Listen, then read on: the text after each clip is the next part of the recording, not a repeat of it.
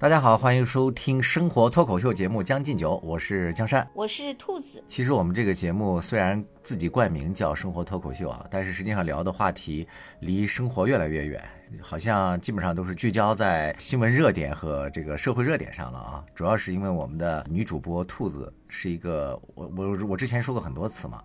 她是一个大主播。就是有大格局、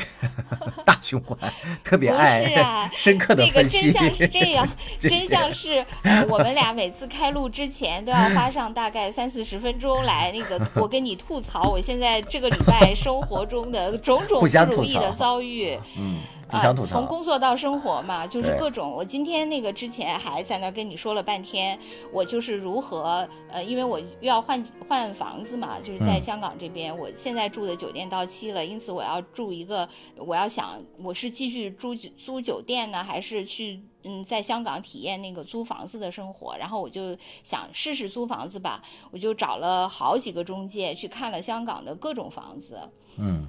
呃，新的、旧的，那个各种社区的房子，哎呦，我就看到那个我看过的啊，最小的一个，呃，只有一百七十七尺，呃，什么概念？大概可能十六平米左右吧，应该。哦，哇，然后这个北京这边的什么那种那种什么单身男女的那个都要小，才十几平米。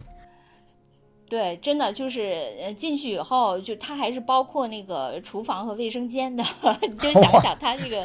卧室是有多么小，是摞起来的吗？然后，对，后来那个就看的相对来说大一些的，也就是二百多尺，嗯，啊，我也看过一个三百多尺的，但是都是呃，就是很不怎么样。就后来我就觉得，哎，生活已经那么难了，我一定还是要尊重一下自己，所以我就还是住酒店吧，啊。嗯，真的太太惨了。其实这就是我的生活。酒店一个月的花销大概是多少？我还追问，一个不想说，我要追问。对，因为我现在之所以要换酒店，就是因为这个酒店已经逼近两万一个月。哦，那太贵了，觉得有点太贵了。是啊，嗯，对，然后，呃，对，而且就是它什么也没有，就是就只有住一个功能，就是也没有早餐什么，其他什么都没有，也不能也不能做饭，呃，什么这些都没有。呃，如果你想洗衣服，那就另外付费，等等等等，就各种，就是说它只有一个住的功能，大概一个月将近两万，所以我觉得还是有点贵。然后后来我就呃，就经过各种寻找，找了一个稍微便宜一点的酒店，但是也也那个就比现在便宜一点，但也挺贵，还是比租房子要贵一点，嗯。就是这样悲惨的生活，所以就别说了，还是那个说一点假大空的东西比较好。因为这个生活的琐碎，最好还是别跟那个大家分享。到底你生活的好不好是需要比对的嘛？这两天就刷抖音的时候，我看到有一个人，他说他的那个生活，你知道，在北京有很多人是住在河北的，虽然他工作，比如说在核心的地方，但是他住是住在什么河北涿州啊、廊坊啊等等啊，还有那个。呃，叫什么燕郊这些地方，我看到就有一个人说，他每天那个上班通勤，他早上五点钟就要起床，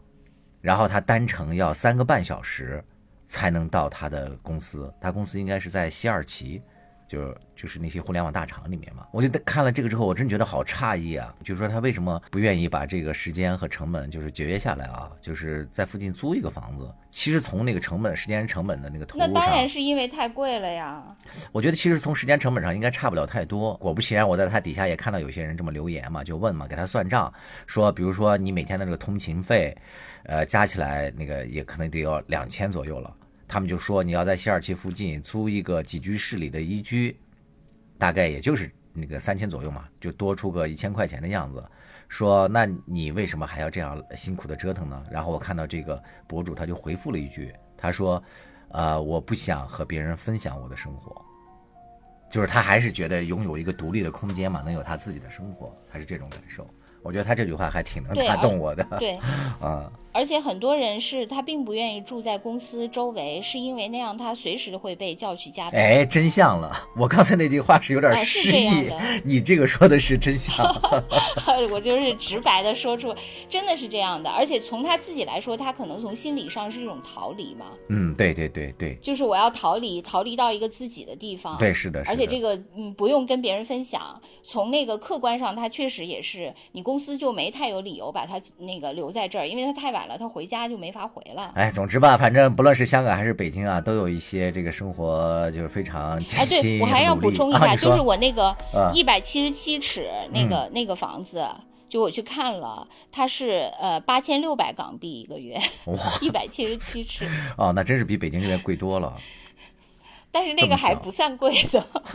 啊，可以了，我们不用再讨论这个话题了。大家悲伤的这个情绪蔓延起来，就我们这期收听率又会很低了。对，哎，其实我想说的是这样，就是你不是说咱们喜欢蹭热点吗？就是我觉得可能就比如李云迪这件事情，嗯，就是大家为什么就是我觉得网上又掀起了一波那个口诛笔伐的愤怒嘛？嗯，对。这个可能就是因为大家平时生活太不容易了，是的。就刚才说的种种，包括你我在内和很多听咱们节目的人，因此就是对那个他们这些呃住着大 house 拿着那个超高的回报的明星，因此就心怀很多不满，是吗？所以就会对他们进行那个各种口诛笔伐，是吗？嗯，我觉得是有一定的关系，就是有相当大的一部分人嘛，就是在李云迪嫖娼这件事情被警方这个公示之后呢。都是站在一副这个道德的那个制高点上，在那个强烈的轰炸他嘛，呃，这个舆论的一种狂欢嘛，就是可能大家有一大部分人他的那个心态都是这种，说这个哼，你看你们这平时光鲜亮节。现在怎么样？也从那个神坛上摔下来了吧？他就有一种这个幸灾乐祸的乐祸的那种围观的一种快感嘛。当然有很多人就是上纲上线的说，哎呀，肯定要谴责他呀，说他这样子会教坏小孩子呀，会有一种错误的道德示范呀，或者怎么怎么样。我觉得持这种那个观点的人就有点稍微有点装，就并不是持着这种所谓的公益来谴责他的。我还看过一篇那个文章分析嘛，大家为什么要爱现在在网络上进行这种道德游街？说其实这种效果是真的好吗？他说：“如果真的好的话，其实像李云迪这样因嫖娼或怎么样的，已经这个呃人设垮塌的人，已经有很多个了，是吧？你早期的好多个这些就所谓的劣迹人群嘛，就像咱嗯咱们说的那个什么黄海波，还有什么薛蛮子，还就这类人有很多了。那如果有了这种示范，那为什么还有人前仆后继，不停的这么来那个倒下去呢？”就说这种网络游街其实是没有任何意义的。从道德的那个角度去谴责他们，还不如就交给就法律，法律该怎么判他，就仅此而已就行了，就并不需要对他进行过多的一种这种鞭尸。其实我也是，我觉得可能很多人都是最近看了很多起，就是类似于就是网络让某名人社死的这个事件，已经是反反复复最近好多起了嘛。我我看过很多那个人就说说，其实嗯。包括你自己观察你自己的那个朋友圈，自己所在的群，我觉得就像我我自己的那个呃轨迹是这样的，就是比如说开始有一些呃。流量明星啊，或者是一些歌星啊等等相关的这些呃人士，就是所谓流纯流行、纯娱乐的这些明星，他们出事儿的时候，就基本上他们的粉丝就就简直就是如丧考妣，是非常痛苦的。而且那个他们粉丝可能以前也参加过霸凌别人的事件，但是这次轮到他自己的那个 idol 的时候，他们就才会说说是。那个刀，刀不砍在自己身上就不知道疼嘛。嗯。但是呢，就是你你不管怎样，就是说呃，集中在那个流量明星娱乐圈呃这个是这个范围的时候，实际上外界的人就非这个粉圈的人，基本上还都是乐见其成，乐见这些人塌房嘛。对。但是李云迪这次出事儿呢，我感觉我周围的那些呃朋友圈，还有那个我所在的群，就有一些不一样，因为呢，我所在的呢，就是呃。中老年人比较多，这些人呢，就是呃，可能他们属于社会的中层，有的是中层偏上的这个阶层。他们呢，就是嗯，比如他们在他们的认知里，李云迪是一个艺术家，有这一层认知。我觉得还有啊，就是很多男性，就从最早就中国呃北京当时出现了有一个公务员嫖娼的时候，嗯，那个事情出来的时候，当时不是最后那个那个人给死了吗？就是在那个执法的过程中给死了。那件事情当时啊也是一个轩然大波。对，是就那件事情时候，就是很多人对嫖娼这件事情到底应该如何处理，其实就展开了一波大讨论。只不过当时的那个焦点不是说你一个名人嫖娼的问题，是就是一个。普通人嫖娼的执法过程中的一些问题在这儿，但是那个时候也有很多人就。嫖娼这件事情到底应该受到怎样的惩罚而争论？嗯，我觉得在李云迪这件事情上有两股力量，就第一股力量就是说我认识的那些所谓爱好艺术的人，就觉得李云迪的那个艺术水平特别高，呃，弹的就很多人又翻出他在当时肖邦那个钢琴比赛的那个视频，说弹的多优美，我都听入迷了等等。说你对这样的一个人那个进行这样的那个社死的口诛笔伐，是不是太那个就就是对艺术的扼杀？我们中国好不容易诞生这么一个艺术。艺术家，这是一波。另外呢，我觉得可能以很多那个，我不是一个女权啊，但是就是确实也有很多男性，就是隐隐中他们不愿意，就是他们其实对嫖娼这件事情是持某种保留态度的。是的，他们不愿意这个社会上就是以把嫖娼这件事情认为是罪大恶极的一件事情，不管是他自己 有没有类似的体验，好像我感觉很多男性都对这个。他们并不愿意把嫖娼这件，你你你你作为一个男性，你发表一下。我我有一个朋友，我转述一下我朋友的观点。我这个朋友他，嗯，他是我的一个花友啊，也是那个学钢琴的，也是一个研究生毕业，现在在某个这个中学里教钢琴，呃，是音乐老师嘛。他曾经和这个李云迪有过一面之交，他的本科同学和李云迪是大学同学。所以他那个同学从外地来北京的时候呢，他们三个人就一起去逛过这个颐和园，嗯，半天的时间嘛，呃，就是以他对那个李云迪的印象，他说是一个非常彬彬有礼、非常友善，然后对这个呃艺术的见解，他说是非常高的这么一个人。他说有好多那个观点就是让他茅塞顿开嘛，就解决了好多他思考那个思而不得的一些这种呃问题。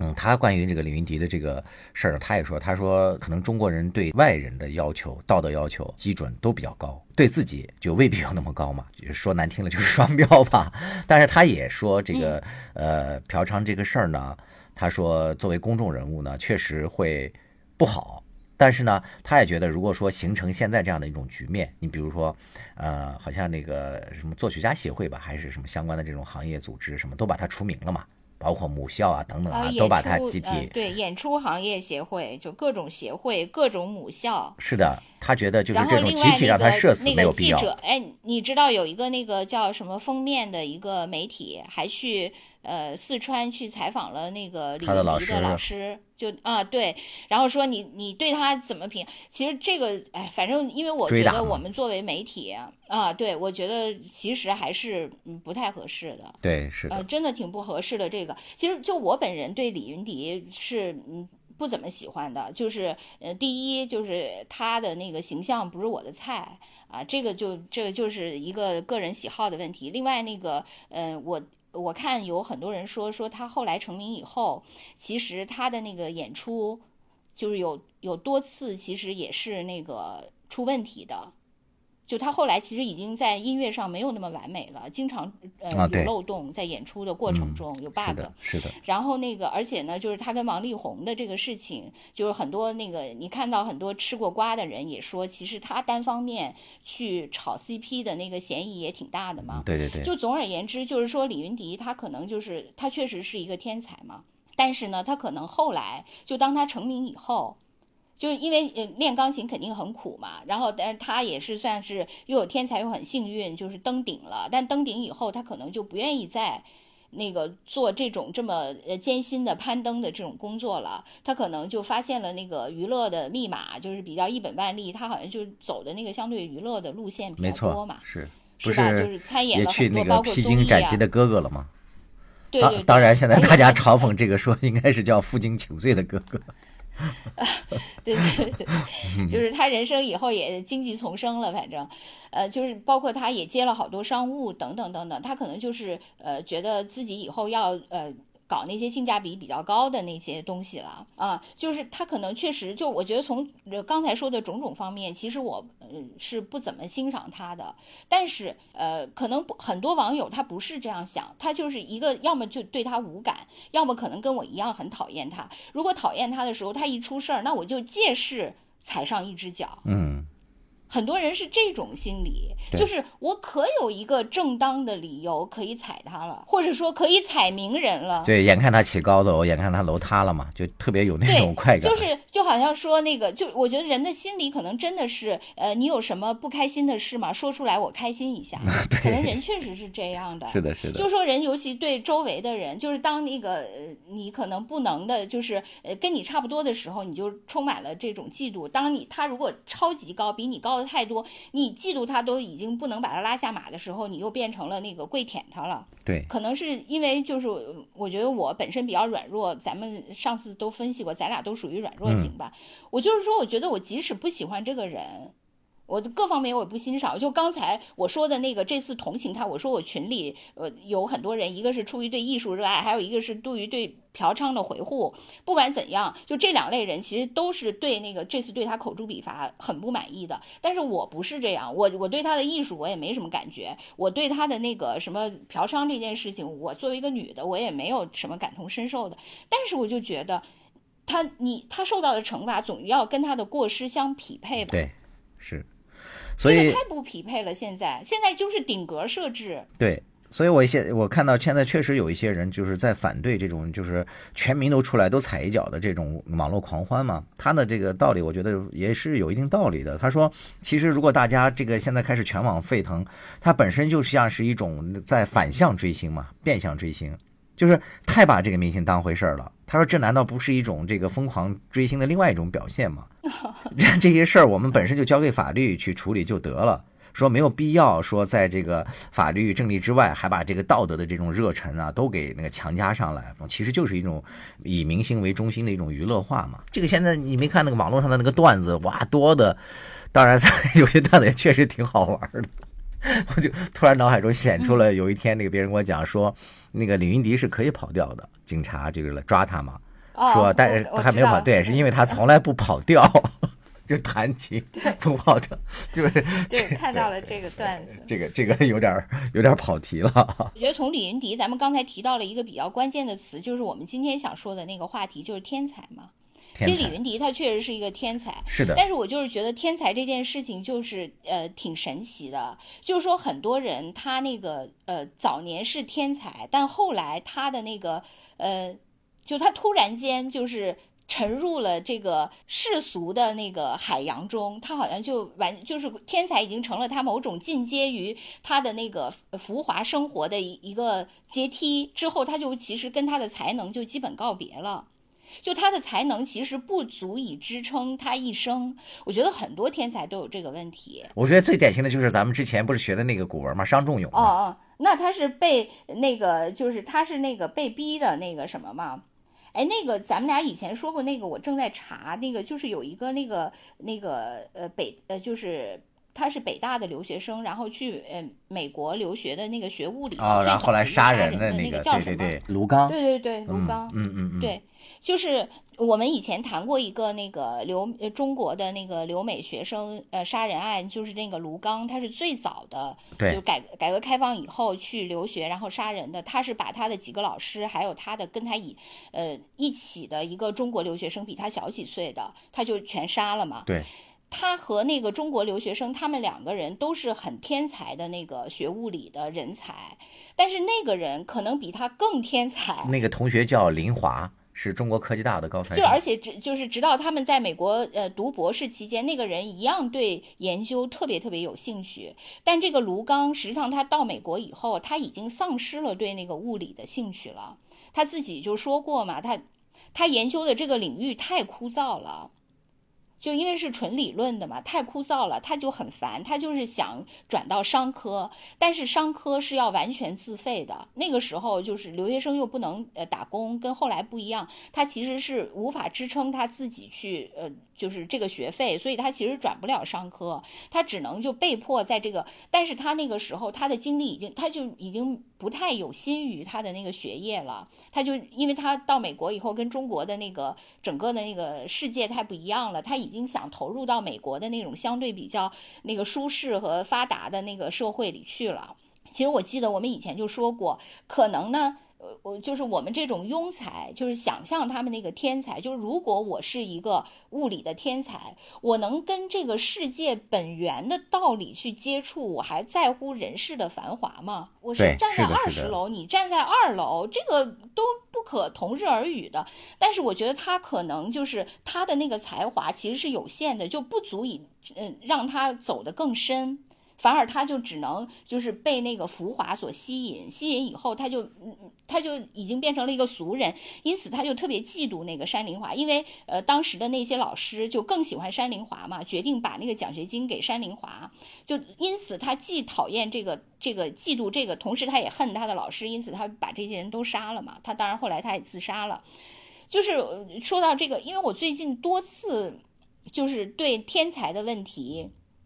产生浓厚的兴趣，对，就是这个人，就是他，还有我觉得跟那个呃，这个李云迪他们都有点一样，就是他们靠自己天生的赋予的这个才华，就是起步了。你无论是夺得了一个奖，还是当时在什么八十年代能考取美国的留学生等等等等这些，就是，但是之后他们就。已经其实从那个天才的那个那个楼里已经跌落到凡间了，然后而且是沉迷于世间的这个繁华，就跟我们普通人其实一样了。但是呢，我其实还有很多人是他的那个利益特别强，可以一直支撑。我前一阵在 B 站看了一个一个那个片儿，就是写那个中国天眼的，就是中国天眼，就是在贵州有一个中国天眼嘛，就是做那个就是宇宙的观测的望远镜啊，嗯，天文望远镜，对望远镜。然后呢，这个呃设计者就是那个总工程师叫南仁东嘛。就这个人，他就是一个，就是有点像那个呃钱学森他们那类的故事一样，但是他只不过就是更往后，他他原来是在日本那个本来是在日本的，后来呢，他就是因为一直有这个梦想，然后就反正是各种那个艰辛，然后就全国各地去找，就适合建这个天，他因为他要找一个坑。就是那种大坑，然后把这个天眼的这个装置放在里面嘛，所以他就踏遍，就踏遍青山，然后就找了很多，就吃了很多苦，然后后来终于在贵州这个地方就是找到了这一块地方嘛，然后就开始建这个，但在建的那个过程中，他就发现他得癌症，而且是晚期嘛，但是他就没有说这件事情，然后他就继续在这干。就直到把这件事情，就这个天眼就是建成了，他才去治病。然后那个呃，就后来他就应该是死在那个美国了吧？就是因为他最后就治癌症，就到国外去治嘛。但其实已经回天乏术了。当然，我们比如说我们主旋律就是呃。赞赏他，就是说这个人多么那个，就是为国为民等等等等。但是从我来说，我觉得他本人，他之所以做这个选择，就是他那种，他其实真的是追求一种理想和沉浸在一种幸福当中。我我不觉得他是就是觉得这个过程有多么苦，嗯，就是或者说我多么要舍生为了那个，我觉得他可能在这个过程中，他本人就愿意这样。你哪怕。第一百次让他选择的，因为这对他来说就是最好的选择，因为他完成这件事情对他来说，他人生才有意义。因为特别巧，我我前一阵正好看到一有一有一个那个网上有一个调查，就他说有一个那个国外的调查，就是很多年追踪，就很多那个运动员，就是让他们选择，就是说如果你吃一种药能让你得世界冠军，但是你五年后会死。你选择吃还是不吃？他说：“那个这个调查呢，就是选择吃的运动员是多数的，对，而且它是一个多年的调查，这个数比例就还逐年在上升，就越来越多的人会选择这个。然后我我当我后来我还看下面有很多人在那评论，就是有人就说说可见那个呃就是。”呃，夺冠对运动员来说是多么的重要。后来有人说，呃，这个就是一个调查，你要真让他试吃，他他还那个那个，他可能就不选择了 啊。对，还有人说，那毕竟还能活五年的，如果吃完马上就死的，你看他那个什么，然后那个还那个还有人说说，哦，那要是这样的话，你就可以那个去呃，按照这个线索去倒推那些得冠军之后几年之内死的运动员了。那他们肯定是吃药了，就等等有各种各样的评论嘛。下面很多人都提出了那个乔伊娜嘛，对，就说乔伊娜有可能就是吃了 吃了这种大力丸。那个那个刘易斯不也是承认了吗？他都是创了那么多记录，基本上都啊吃了大力丸对吃了这些药。嗯对，然后那个我就说我最近屡次被那个天才冲击，就是因为我上次不是强推了那个李延年嘛，功勋的李延年之后，我又看了那个功勋的第二个人，就是那个无名英雄于敏于敏，。嗯，清淡之呃父对，其实我看了呃，对我看了于敏以后呢，我觉得确实就是两方面，一方面就是呃，他确实是一个就是非常有家国情怀的人。就是这个确实也是他伟大之处。另外一个就是说，他真的特别特别天才。就我为什么就震惊于他的天才，是因为我在看这个剧之前，我完全都不知道这个人，我也不知道他是做什么的。就是那个每次就是什么功勋共和国什么勋章那些名单，就因为我不做那个就是内容已经很久了，就因此对这些具体的我都已经不，虽然咱们是做媒体的，但我也没太看，我都不知道这个人。然后我看了这个剧以后，我才去对这个人有兴趣，我才去查，我发现他哇这么天才，这个人。我觉得你这个有点不应该啊。他首先是这个，他不是你们那个师兄嘛，也是你们北大的，你们在学校里那时候都没有怎么得师，四我几年吧。觉得都得师祖了吧？这个啊，这个太 那个，了他。他是呃，二零一九年的时候去世的时候，当时国内有一波关于他的那个报道热潮嘛。我当时大概看了一下他的一些事迹，好像我当时印象比较深的，就是说他好像上学的时候就是一个数学天才吧。就是说当时你们那个北大有一个什么数学考试，大家好像平均分才二十多分吧，说他就考了一个满分，就特别的天才对，就是他，他是一个那个呃，他是天津人，啊啊！你看，你他更你是一个呃你更应该了解了，和你有这么多 这个共同经历，对，和我嗯有好多那个交集。他是一九四四年考上北大的，但是他那个他们家特别，就是他是一个普通的家庭，所以啊，我其实我还想说一点，就是所有的那个天才，其实无论是那个呃，就是文科的。就是所谓什么文学艺术，还有那个什么这个这些理工科的，什么物理理论什么这些，我觉得基本上都是在很小的时候就会展露出来。哎，没错，真的是。如果展对，如果展露不出来，后面也就没有什么希望了。我有，我记得我以前那个好像也推荐过这一本书，就是他写那个量子力学的，有一本科普著作叫呃《上帝》，哎，那个不应该叫骰子是吧？那个应该念什么呀？就是那个头，骰子是吗？对，那就是 上帝掷骰子嘛。对，那个那个那本书的名字就是，他就写量子力学的，他里面写了所有关于那个那个就是这个量子物理过程中涌现的这些人嘛，所有几乎所有的人，好像除了那个那个薛定谔以外，就所有的人都是在。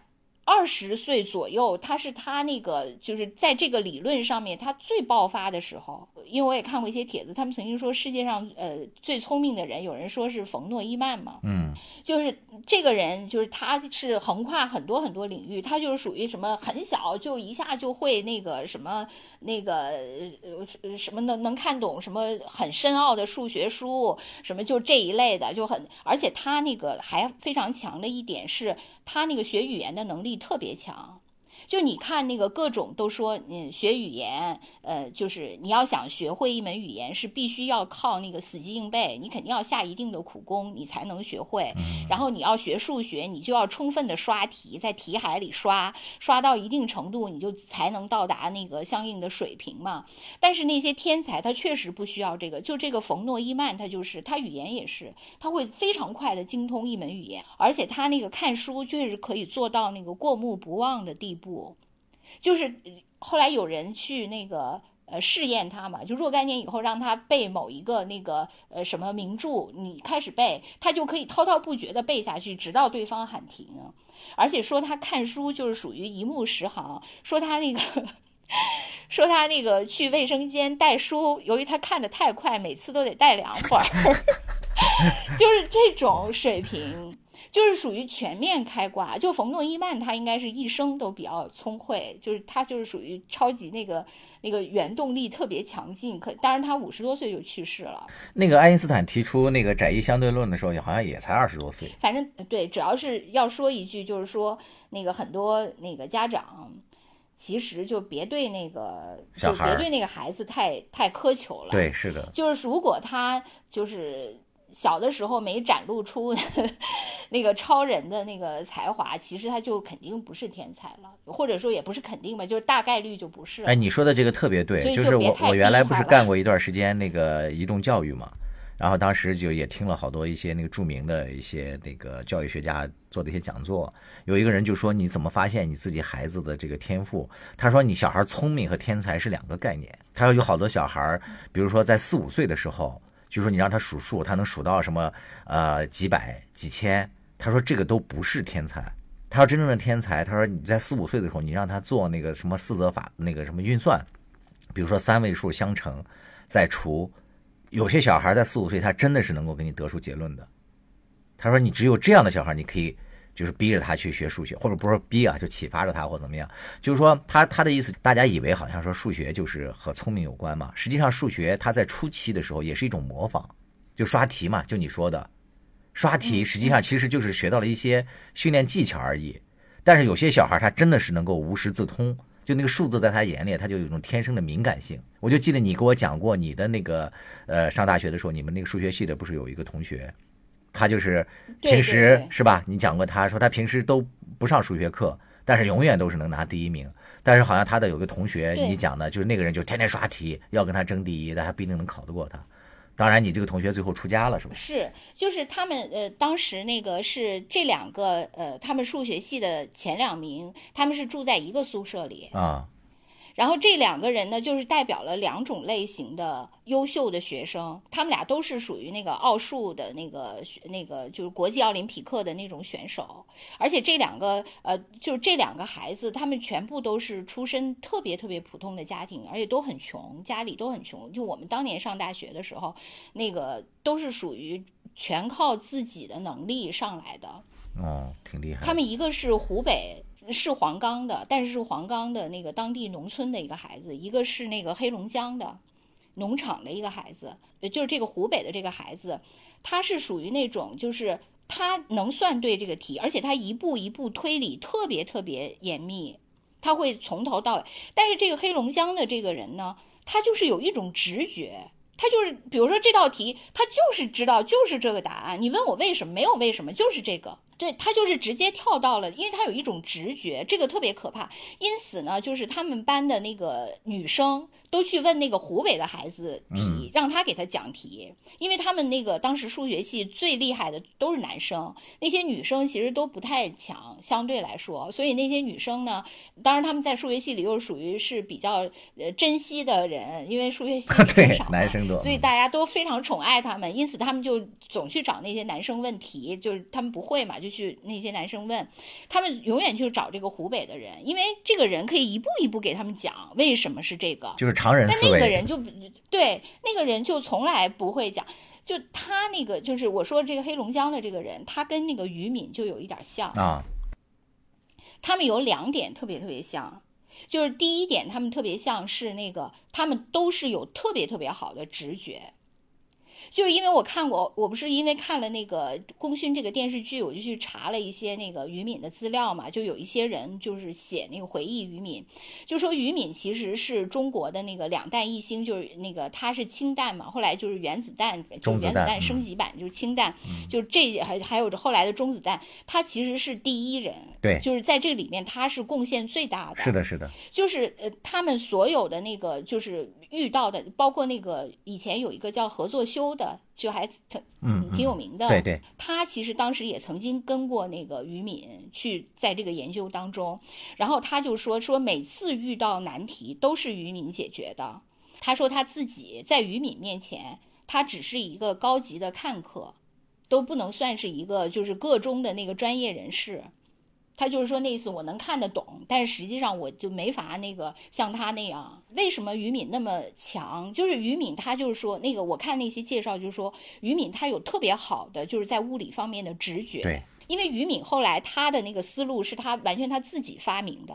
就是他并不是用了那个苏联的、美国的那些方法，是因为那个时候都封锁嘛，他根本就不就是根本他也不知道人家是怎么，他只知道哦这个东西是人家氢弹爆炸了，因此我们也要搞一个氢弹，但是怎么搞，就是完全靠他。对对，不是有很多评论说他其实相当于又重新。呃，发明和创造了这个中国的氢弹和中子弹嘛，而不是说模仿。因为在这里面不是有大量的需要大量的那些呃计算，计算当然理论是更重要的，就是你的思路是更重要的，然后你去验证你的思路嘛。你你怎么才能提出一些你的那个思路，或者说你觉得这么样可能是对的？就是他的直觉特别好。他就是可以通过这个大概，当然他也试错了，不知道多少次，但是别人试错一万次也对不了，他就有一个相对来说优优良的、特别优秀的直觉。我觉得这一点就跟我说的那个黑龙江的那个我那个同学就有点像，就是他们这种人真的天才，就是有直觉，他已经超越了你人类那个，就是好像说。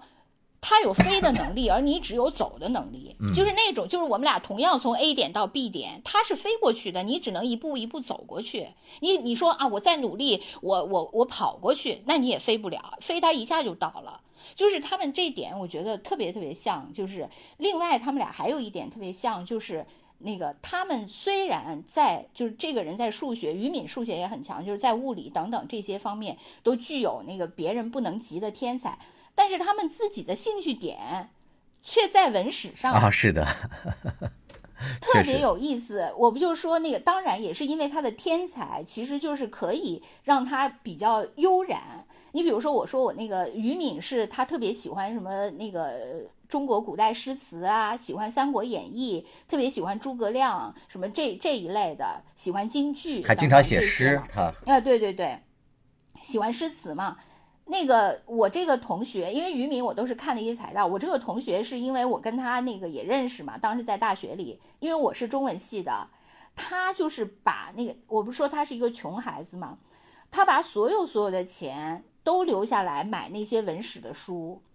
然后他知道我是中文系，就特别高兴，就就那个给我，哎，我已经。碰到过好几个这样的，就是非中文系的男生，特别那个，就像献宝一样，就给我展示他们的那个珍藏的那些文史书籍、收集的那些东西。然后他，我就记得他给我打开他那个柜子，就给我展示他都买了哪些书什么的。就他每天都沉浸在这些。他那个下课以后就从来不看数学。其他人都在那儿，就是他们数学系的人都在那儿什么做题呀、讲题呀、解题，他从来都不看，他全都是搞这些那个他喜欢的这些文史的东西。然而人家那个他们这些主业也并没有荒废。对，然而，因为他就靠飞就可以了。对，是的。那些人还在走呢，就是。它是那个一个优质的龟兔赛跑，不是那种，对，就是那样的那个兔子，它就是因为太快了，其就是有这种龟兔赛跑的优势嘛。我就说那个于敏，他那个当年的那个成就实实在是太了不起了，就是好多人都说他靠一个人，就是当然这个有点那个夸张啊，就说他一个人就跑赢了什么美苏英法当时的那个几个竞争国家嘛。你刚才也提到说他的关于那个测试的那个次数，好像说大概是几几十次吧，就是他的那个做的次数。像美国就是做那个氢弹的时候，大概是一千多次实验。就是你说到他的直觉嘛，对，就是说他这个直觉实在是太那个强了，超出那个普通的人太多太多倍了。而且还有一个就是你原来不是在节目里也提过一个，就说一个人的成就，就是他一次成功相对的来说是靠一定的这个运气啊。或者说要耗费他的好多精力，但是他难的就是他几次嘛，就比如说从氢弹之后，是吧？他又去搞那个中子弹，他数次对这这个对几次成功，这也是他特别强的一点。就是一般人他可能一次成功就已经那个可以躺平了嘛，他也没有。他那个更牛的一点是，就是呃，后来他不是那个呃，就是他通过对美苏的研究，就是他跟踪他们的研究，他发现他说那个美苏现在那个就是核的那个研研制能力已经到达了一个就非常高的水平，其实是不可能再进步的了。就不可能再提升了，因此他判断他们很快会推出那个正，就是那种国际的那公约，就是限制啊，对对对对对，是他后来那个时间是抢在抢在那个出现那个限核的前，就特就几几天，也有说几小时。的，哦，对，特别那个戏剧性，就是他其实是就是所以就是说他通过他的这种呃就是。判断，因为他长期能跟踪，而且他能通过直觉判断出他是这种，然后有这种战略性的眼光，然后他不就跟那个呃，他应该是跟那个谁邓稼先对。他们还有另外的人，他们几个人一起上书给当时邓小平，对，就说我们要赶紧抓紧搞嘛，对对对，是是，对对，要抓紧搞，就是为中国大概赢得了那个十年的时间嘛。所以在那个中国加入这个什么核不扩散，什么这些全面禁止核核试验条约，对对对，就是呃全面禁止核，对，你看还是你比较精准。就总而言之吧，就是在他们想要限制咱们之前，咱们已经踏入了那个就是一线阵营，对。因为如果说不做最后这一次升级的话，就是按那些文章的说，咱们其实也拥有核武器了，但是就是比较低端的，就是跟现在呃印度、伊朗、朝鲜这类的水平差不多。就是只有那个大型的嘛，没有那个小型的，就是能够远程发射的这个能力是没有。就是反正就是比比较粗笨的一些基础的，我有了，只做到了有，对，那个没有做到那个就是更精。呃，就威力巨大，那个足足以震慑，而且包括后来就是中国有很多那个现在有很厉害的那些武器嘛。它其实也是因为跟那个渔敏的这些技术是有关的，因为可能你要是很粗笨的那些那些武器，将来哎，咱们说这些实在太外外了，那些话，就总而言之吧，对，就是很厉害，特别厉害，非常厉害。对对对对，就是就是说，因为它不光是在这个，就是为了呃，后来我们有什么等。东风快递等等等等，其实这些那个后来升级的这些核技术都是有很大的帮助的。对，如果没有的话，肯定也不行。哎呀，我们这期千万不要有呃相关理科的人听，简直都是太那个。没事儿，那个理科的人也是像你的那个天才同学一样，他们是在楼上看我们的，他们会理解我们这个地上爬的蚂蚁的智商，他们会原谅我们，或者说人家不会听我们这个节目的，咱们想多了。对，所以他就是他就是特别有也有这种呃所谓的战略的这种思维嘛，因此这个人就是还是就很强，就不不是说只沉浸在那个。物理的世界里，就是其他完全那个不谙世事。他作为就是有这种呃整个国家级的这种战略选择，他也能做出来，这个就太强了嘛。对，哎，其实我特别想问你一个问题啊，就是说，你觉得这些天才他除了过人的天赋之外，就是他还能实现这样一生的成就？你觉得他靠的是什么呢？就是什么东西是原动力，触动了他能这样去做呢？我觉得可能不同的人的不同的动力是不一样的。就是你，你比如说，我觉得有的人他真的可能就是沉浸在他自己的那个呃，就关于那个杨振宁嗯和那个李政道他们的哎，对他们俩的恩怨嘛。哎，你说到这个，就是你知道，就是那个卢刚，咱们前面说的那个美国的那个 就杀人的那个，他好像那个当初就是李政道主持的那个考试，他是通过他的那个考试出国的。哦，是吗？哦，对，其实李李政道和那个李杨振宁后来对中国的这些教育也都有一些那个助力嘛，都有一些帮助，因为他们都设置了一些在，对对对，比如说李政道主持了有一些什么中国怎么发展基础科学的那个，杨振宁有一些应应用科学，但他们俩的那个争执是因为，呃，我也只知道一点大概啊，就他们俩的争执，其中有一个比较为大家常说的就是关于署名先后的啊，是的，嗯。啊，就是他们俩是早先合作研究的嘛。他们出的第一篇论文的时候，就是好像当时的那个主要的那个呃发现其实是李政道，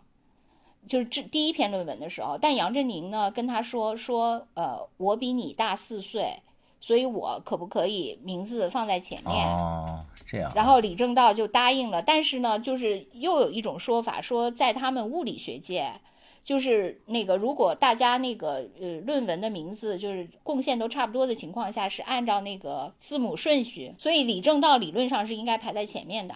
但是呢，那个因为杨振宁这样说了，所以那个杨振宁就排在前面，然后李政道可能心里就不是很爽。然后之后他们俩其实又后来，因为别人又把他们俩发表的就合作的所有论文都列出来，其实他们俩后后来发表的所有论文，基本上李政道排在前面的是居多的。嗯。但是不管怎么样吧，就是他们俩就是确实后来就就已经就是分道扬镳了嘛。嗯，确实。呃，对。然后在在这里面，就是李政道他好像曾经就是用一个故事来讲他们俩的那个关系。他就说有两个孩子。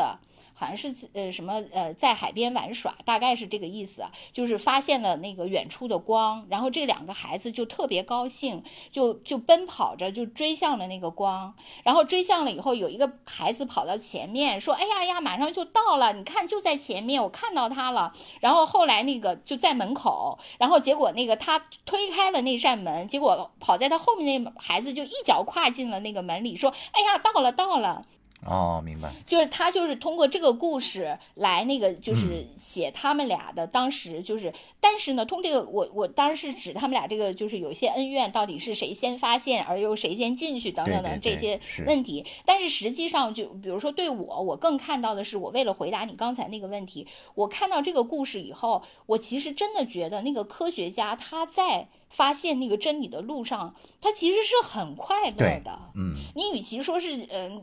讲他们俩的恩怨，不如是讲他们俩当时一起研究的那种快感。对，因为当他们共同发现了一个秘密或者是一个那个真理的时候，就是那种幸福，嗯，我觉得是我们这些常人永远不能体会到的。这个确实是关于他俩这个决裂，从民间的那个猜测太多了嘛。我记得好早就听过，还那个周恩来还曾经不是介入过嘛。就周恩来不是说那个他还问过杨振宁嘛？说不是民间有一种说法是说他们两个人那个夫人不合啊？是是说那个就也有这种说法是说那个呃就是杨振宁的夫人是那个谁嘛？是那个杜聿明的长女？对，杜志礼啊啊，就是杜聿明的长女。然后他跟杨振宁说说呃觉得李政道这个人对就是好像嗯不可信任，不能不太信得过，因此你不能什么都让他就是。好像压着你，就诸如此类这个意思吧。对，但是这这都是咱们民间的解读啊，就是。对对对，但是不管怎样，我觉得这些都不重要。我我就是说，你比如说你那个呃科学家，就是他发现了一个真理以后，就是像两个欢快的孩子向光奔去，就那种快乐。嗯。就是我们之前说那个《鱿鱼游戏》里面的那个大 boss，那个老头儿，他不就是说他小的时候，呃，玩游戏特别特别快乐，是的，是的，就是忘了时间。然后他后来长大了以后，有钱了以后，就再也不能体会到那种快乐。所以他最后的时刻，他就又设置了这个游戏，让他重新回到童年的无忧无虑的快乐当中。我觉得这些的快乐的体验，可能才是真的是一种真纯的那个，就是至乐。就你比如说这种快乐，我觉得可能比你突然就比如说你创业成功，然后你突然拥有了巨大的财富，成为了首富，这种快乐还要大，因为你是完全的一个新世界，就是你是高于现在这个，就是你你可能是站在平流层可以鸟瞰这个世界，而他们还在底下蝇营狗苟。就可能普通人也也可能吧，就比如说像你们经常像我那个说服我说要健身啊，健身多巴胺分泌有快感，对 对，可能，但是我我觉得他们科学家那种快感就是不是我们这些人所能那个呃体会到的，对，就是真正的那个那个那个巅峰时刻嘛。另一种，我觉得他们还是因为就是呃，比如说要像于敏这这种人，我觉得他可能是呃，就是我我以前说过那个呃郭靖，还有那个羽毛球运动员傅海峰，我都说那个他们这些人特别正心诚意。对，是。我觉得他们还有一种就是就是像他们这一类型的，他虽然就是很有才能，但他同时就是又是很正心诚意的，在那个就是为了一个目标。对国家、对民族都觉得有一定的这个责任感啊，可以一直支撑着他，就是一辈子燃烧自己，他也很快乐。他可能不是，他可能追求的这个东西是有家国情怀的，不是一个完全超越了这个地球上所有的一个那个刚才说的就在平流层高度上的一个东西，他可能不是。是的，你看，就是那个你刚才提的那个，就是中国天眼的那个总设计师，就是那个南仁东。嗯，不是后来有他那个纪录片嘛？那个纪录片呢，就是说，嗯他那个给那个大家那个印象特别深的，就是他说那个他的那个作品里，嗯，就是有一点瑕疵，我都对不起国家。嗯，他就达到了那种那个要求都近乎那个病态的那个角度了，就一切都要求完美嘛。那他心底里的那个对那个国家的那种责任感是很那个深重的。嗯，对，又说回到那个刚才那个呃，就是人对那个自己的认知的问题。就是其实我我那个呃很久以前看过有一个呃网上有一个也是一个调查，他就说呃什么样的人就是呃一辈子那个最有成就或者是活得最好，嗯，是呃特别丑的人还是特别美的人还是普通人？然后他最后的那个结论是，那个实际上是，呃，活得最好的是特别美的人，但是活得第二好的是特别丑的人。哦，是吗？然后活的，呃，对，然后那个活的第三的是那个有点美的，然后之后是普通人，然后之后是有点丑的。哦，它并不是一个那个，然后正态分布。对对，它是这样的一个，然后那个就是你，其实大家主要没有想到的是，特别丑的人其实活得还挺好。对，为什么呢？所以那个有人就解释，就说那个特别美的人，那个就不说了，因为他的就就像天才一样嘛，他嗯就很强。但是特别丑的人，他是因为他知道自己不行，因此他分外的努力。啊，所以他其实也可以跻身。他这个排序就是想说，那个你比如说普通人就是排排倒数第二的，就是他自己的能力跟他自对自己的认知是一样的，因此也就是在一个那个比较平均的位置。那那个有点丑的人，就是他的那个解读是说，他自己明明有点丑，但是呢，他自己对自己的判断又很觉得自己有点美，因此最后他就。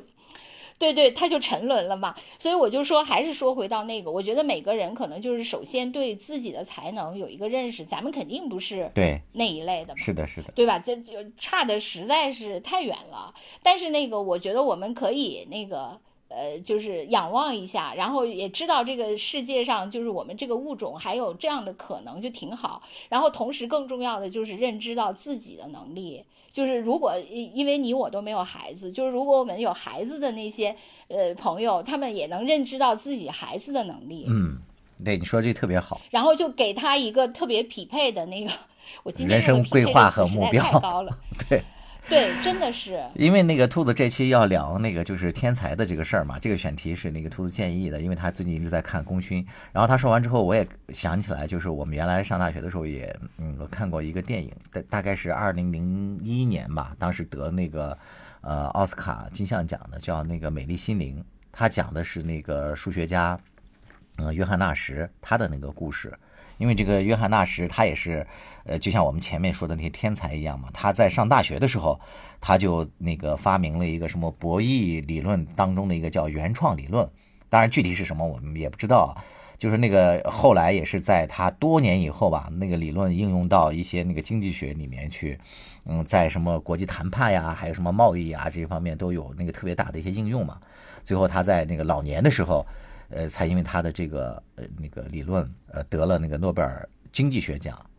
呃，但是实际上那个约翰纳什他这个人的人生还是比较坎坷的，就是他那个虽然是一个天才，他很早的时候他就发明了这些理论，但是他这个人呢却那个出现了精神分裂。呃，我又回头看了一遍那个电影，我才发现就是那个电影里面他讲的还挺深刻的，和我当年我当年几乎就没有看懂这个电影讲什么。我当时还出来之后，我就是跟你当年一样，对我就说 这个电影讲的什么呀？居然还能得这么多奖项。但是后来可能慢慢自己看了一些书，或者说那个人生又多了一些那个经历嘛，哦，才知道他说的还是有一定的就有深度或者说道理。就是因为那个尼采在他的那个书里面，就当年咱们上大学的时候不是也一度流行过他的那个哲学书，叫什么查拉查拉图斯特拉。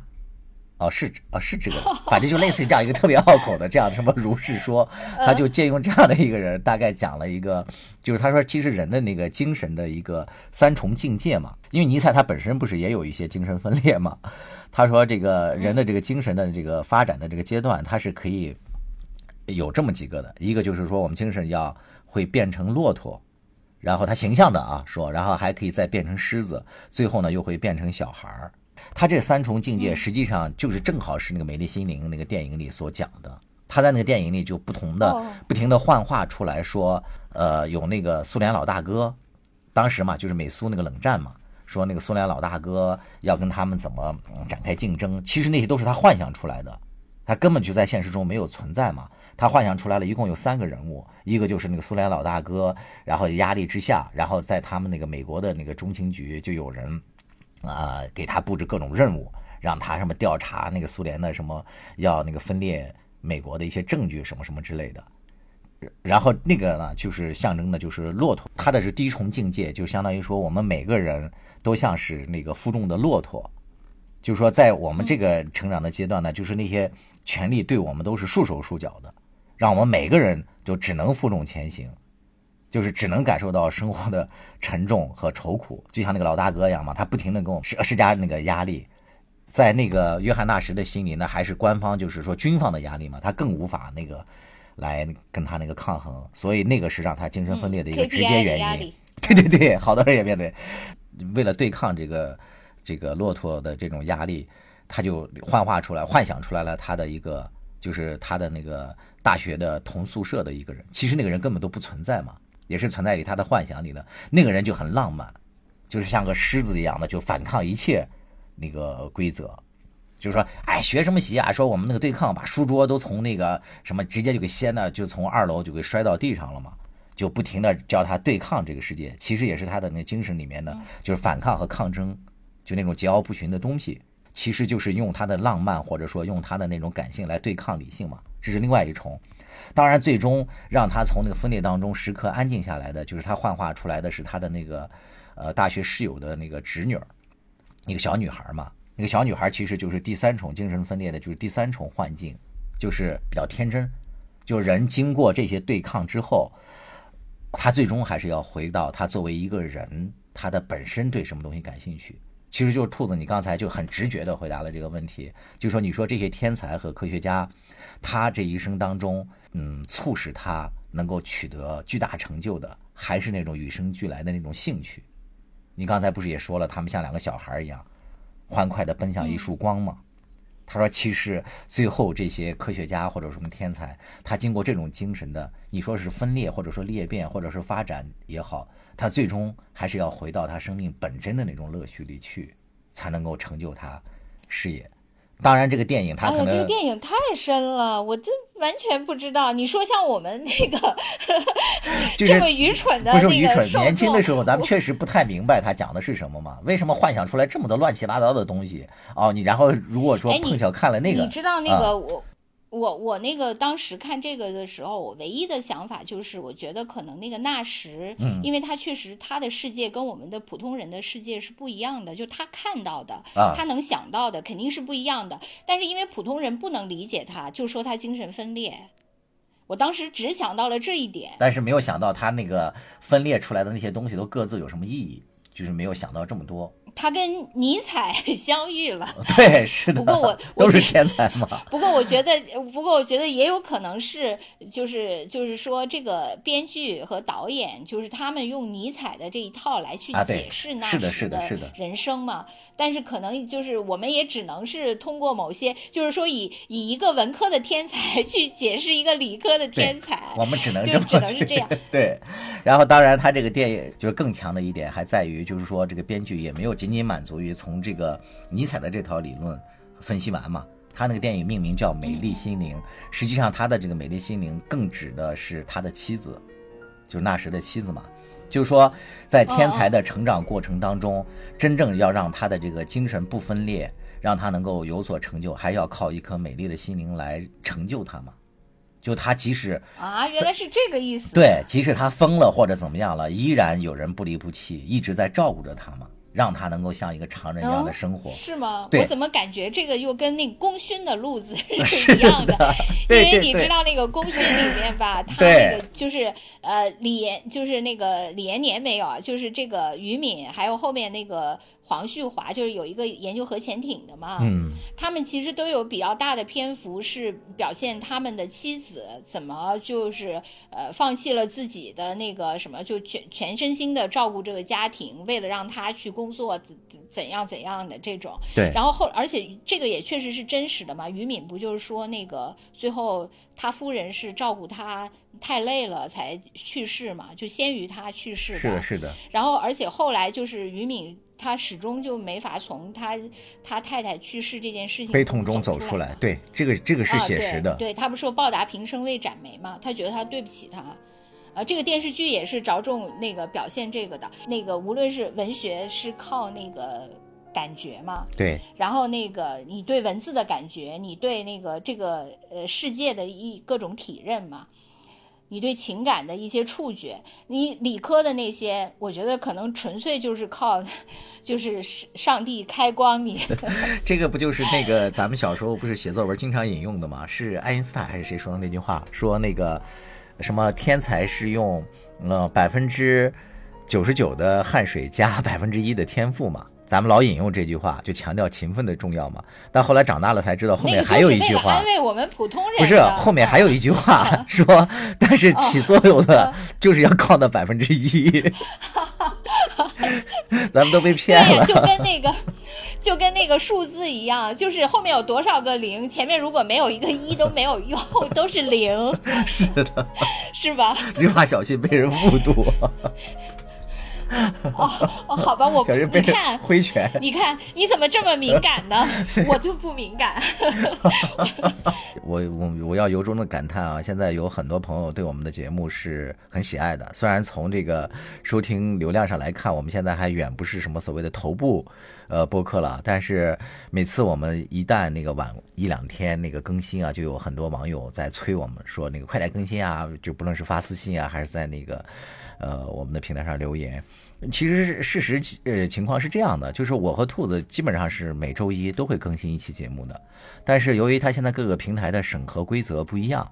所以呢，我们的这个节目就在很多这个平台上都。都那个有空播，参差不齐，所以我们现在呢也恳请我们的听众朋友，如果你们方便的话，不麻烦的话啊，也不觉得丢人的话，转发我们的节目，可以在你们的社交媒体上转发一下我们的那个播客节目，这样我们有了更多的这个用户之后呢，忠实用户之后呢，可能平台，呃，我们在平台那儿的这个议价能力。是不是也会强一点？我们跟这个编辑啊，携那个粉丝以自重。是的，就要靠大家多多转发我们的节目。另外就是多多留言，或者说跟我们提一些建议，关于那个选题想听什么，也可以跟我们多多交流。对，还是真的很感谢。我觉得我们基本上由一个那个就是。脚底脚底板部的那么一个播客，现在逐渐没过了脚踝，大概是这种水平，所以所以全靠大家，是是是，对，真的，我们下一步就争取没过膝盖，对啊，靠大家了，啊，都可以收听，如果喜马拉雅没有呢，可能就会在蜻蜓；如果蜻蜓没有呢，可能会在网易云音乐。如果还没有，可能会在 QQ 音乐。如果再没有呢，就去小宇宙。如果还没有的话就加我们微信。